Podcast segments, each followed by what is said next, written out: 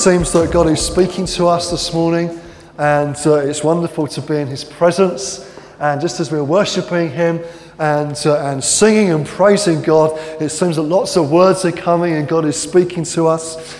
And uh, it's, it's interesting, as I was out walking this morning and I, I was praying, there, there, were really two things that I was, I was praying for, particularly, or praying about. And the first thing was I was asking God for some encouragement. And uh, John and I have just been fighting because I think Dash's word is for me and he, think it's, he thinks it's for him. And maybe others of you think it's for you too. But I was praying that, that God would encourage me and uh, I really felt God speak to me through that uh, prophetic word. I'm sure others of you did as well. And so that was one thing I was praying for. And the other thing that I was praying, and I'm not sure whether I was sort of asking God for it or, or God was telling me that it was how it was going to happen. It was one of those sort of mix of the two, if you're familiar with that sort of praying. But I was reminded that it's as we worship that God speaks to us. And, uh, you know, sometimes we can think, what is it about worshipping God? Is he some sort of egotistical uh, maniac that somehow needs our worship or needs our praise to survive? Uh, but actually, the, the truth of the matter is that as we worship, we get a better understanding of who He is. So, actually, worship, although it blesses God and glorifies Him, and, uh, and it's, that was right that we do that. It's in that context, it's as our minds are focused on Him, it's as we worship Him that God speaks to our hearts and our hearts are enlarged and we receive something from Him. And it's as we worship that God speaks to us. And as we worship, we get a, a, new perspective for who He is. And as we worship, God is able to speak to us and speak into our situations and lift our eyes, as we were talking earlier, not from our circumstances or problems, but lift our eyes back to Him. And uh, I felt those, I thought that happened as well this morning. And as, it's, as we were worshipping, uh, that God was speaking to us. And it's not that we're, we're sitting around saying, Lord, would you speak to us now? Please. You know, and it's sort of sitting passively, but rather it's as we worship, and that's not a passive thing, it's an active thing. It's as we worship, as our hearts are thrilled by God's presence, are thrilled by His love and grace, and, and our wonder and amazement of His glory, it's in that context that God speaks to us. Isn't it wonderful? Some of you are nodding. You can nod, you can be enthusiastic and, uh, and respond because it is true, isn't it? It's in that, in that context. And we just, just felt as we drew the, that time of, uh, of singing and worship to a close, we just felt God speaking to us and continue speaking to us. And so it's really a couple of things that I want to draw out of that. Uh, and then we're going to just uh, pray for one another before we finish. I'm not going to speak for long now. Uh, those of you who are familiar with my preaching may be pleased about that, but I just want to, you don't have to be quite so enthusiastic, Natalie. I just want to remind us of one or two things, uh, and then we're going to break into small groups and pray for one another and have communion together uh, as, as we close. Okay, so that's, that's where we're going with this. So, um, it now I was just saying to someone, it seems for a couple of weeks I've uh, wanted to preach from 2 Kings and haven't been able to. So eventually we'll get there. Someone just said to me, Do you think maybe God doesn't want you to? Well, maybe so. I thought it was a good message. Maybe it's not. if you ever get to hear it, you can judge for yourselves. Um, but that's not for this morning. If you've got your Bibles with you, turn with me, please, to Acts chapter 2. I'm going to look at a couple of things before we pray for one another and have communion together. Acts 2:42.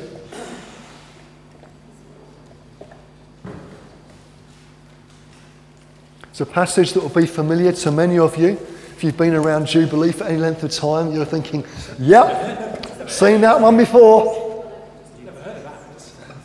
Acts chapter 2, and less of the heckling, please. Verse 42.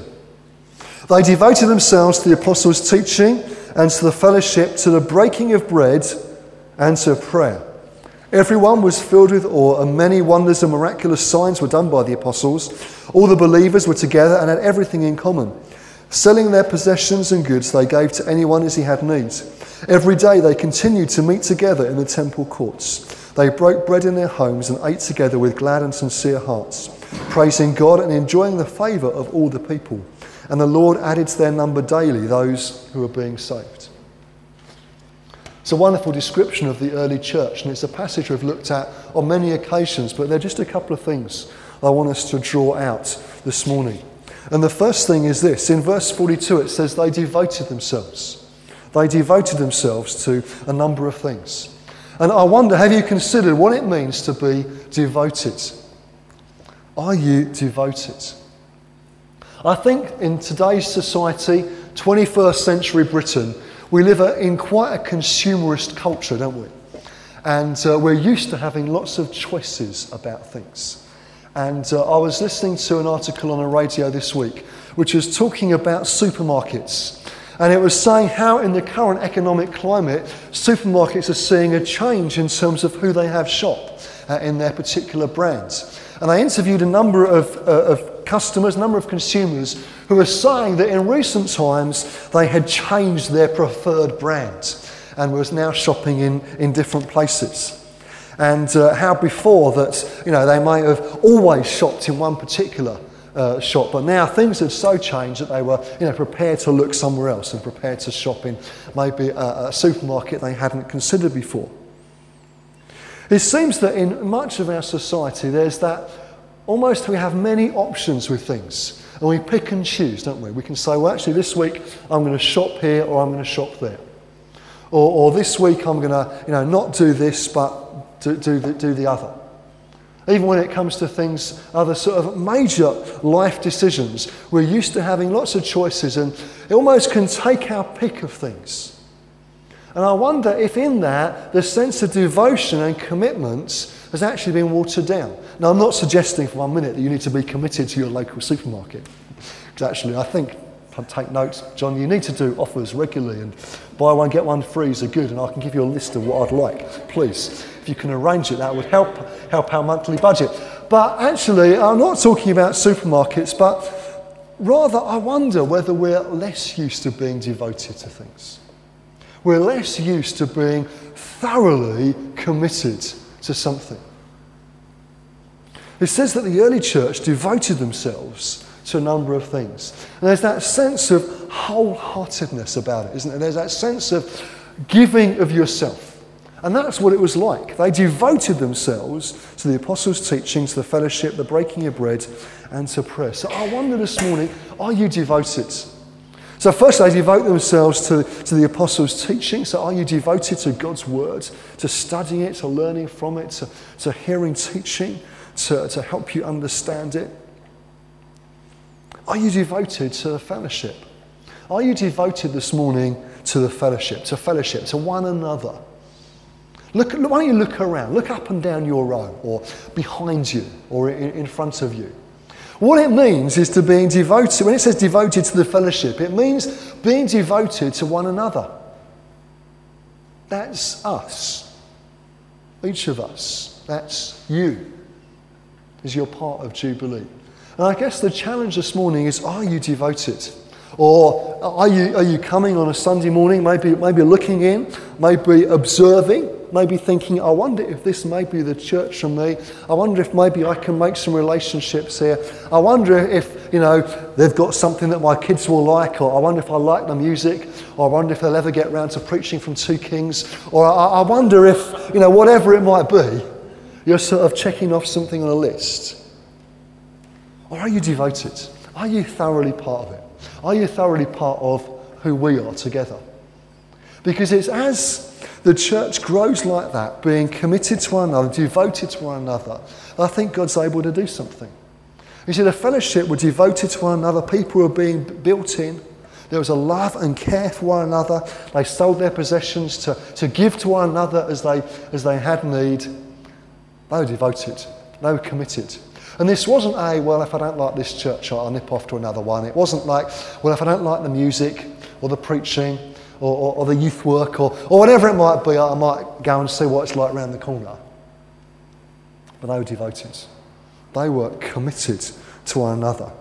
And it's as they were devoted and committed to one another that God was able to do something in them. And it goes on, doesn't it? It says in verse 47 the Lord added to their number daily those who are being saved. Just to put it in context, um, they, were, they were on a mission together. They weren't a static people. It wasn't all good news either. In Acts 8, you find the church being persecuted and scattered. But even in the scattering, they're still devoted to God and following Him. And it seems that churches spring up all over the place as they find themselves in new locations. So it tells us too that they were devoted to the breaking of bread and to prayer. Well, we're going to pray this evening, and we'd love you to join us between six and midnight, maybe, six and seven, as we pray for an hour and pray for God to come and, and work uh, in Jubilee and to impact the local city we're part of and the nation that God has put us in. So we're going to pray. But they are devoted too to the breaking of bread. They are devoted to remembering what Jesus had done for us. That's what the breaking of bread's about, isn't it? We looked at this last week. They are devoted to remembering what Jesus had done for them with a purpose of it fueling their lives and mission. They might reach out. They might carry on. They might receive those who are being added to them daily. There's a lot of work in that, isn't it? If you think about it for a moment, 3,000 were added in a day, and it tells us that others were added daily to them. There's a lot of work in that, isn't there? I mean, think about the emotional energy of getting to know that many new people. It's probably quite a lot, isn't it? How do you assimilate that number of new people into a church? There's a lot of work involved. It wasn't just to sit back and think, hey, God's added all these people. It was a, hey, God's added all these people, and now we've got to assimilate them in and make sure they feel part of it too. Because it wasn't just the core and then the 3,000 and others that were added, thousands in fact, but rather they were added in. They were built in thoroughly. So I guess the challenge for us is are we adding people in well? Are we building people in well so they feel part of the family? This morning, do you feel part of the family? Or are you looking in and observing? It's a two way street, isn't it? It's a responsibility of the church to receive well and to make sure people are built in. But there's responsibility for us to give ourselves, us to be devoted, in fact. And it's as we do that, and it's, it's as we give ourselves to one another, that God can build us, God can use us. It says they broke bread in their homes and ate together with glad and sincere hearts, praising God and enjoying the favour of all the people. There's wonderful fruit, isn't there, what God was doing. Interesting, isn't it? Dash's words earlier to us. I'm not going to read it all, but the gist of it was this it was open your eyes, see all I have done in you, my people. See the lives I have changed. See how I've drawn you from the four corners to be together, my church, in this place. Open your eyes for I am doing, for I am moving.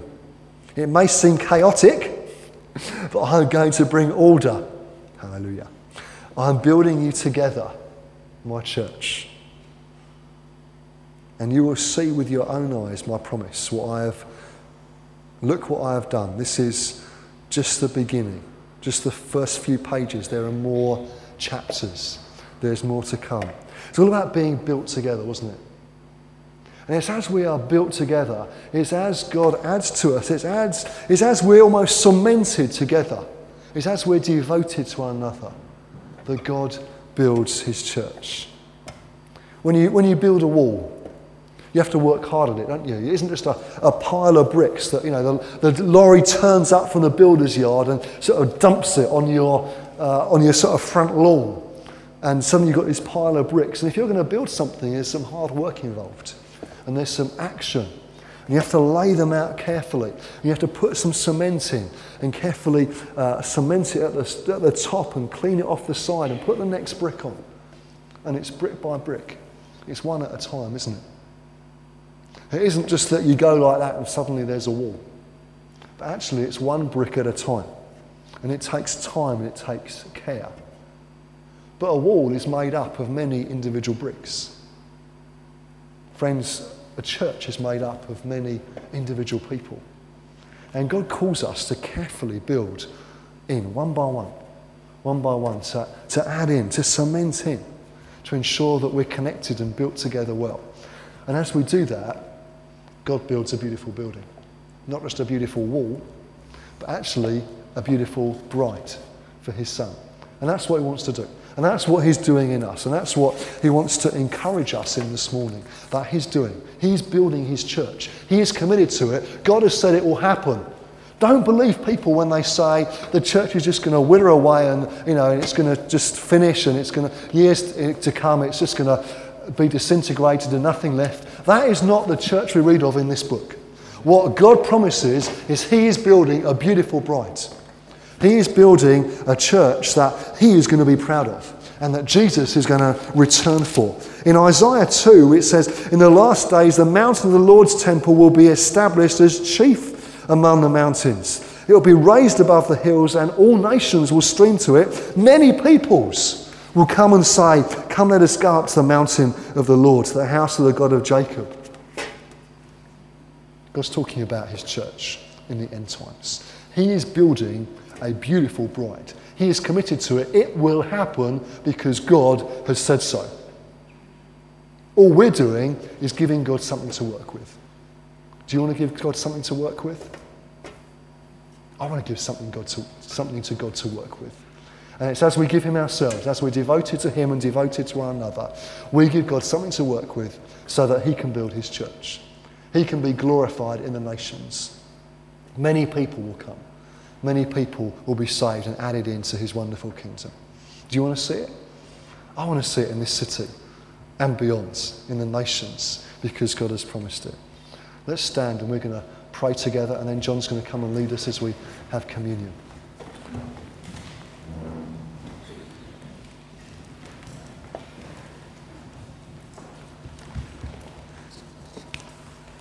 Lord Jesus, thank you that you have reminded us this morning of all that you're doing amongst us.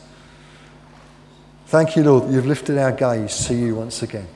Thank you that you are committed to building your church. Thank you that you call us to be devoted to you and devoted to one another. But in that context, Lord, you are building your church. We thank you that you're doing it. It's going to happen because you are committed to it and you have said it. And so, Father, this morning afresh, we want to give you something to work with. We want to give you ourselves. We want to be devoted to you. Help us, Lord, to be devoted to one another. Help us to, to learn what it means to be uh, so in love with you that we're so in love with one another and devoted to each other. Lord, help us uh, to look once again at what you say in your word. Help us, Lord, to build a church that honours you. Help us, Lord Jesus, to be motivated and stirred by what you've spoken to us about. That we might build a church here that glorifies your name, that you are pleased with, that you are exalted in. And Lord, as a result, we might see many lives changed and many come to faith in you. We ask it in Jesus' name. Amen.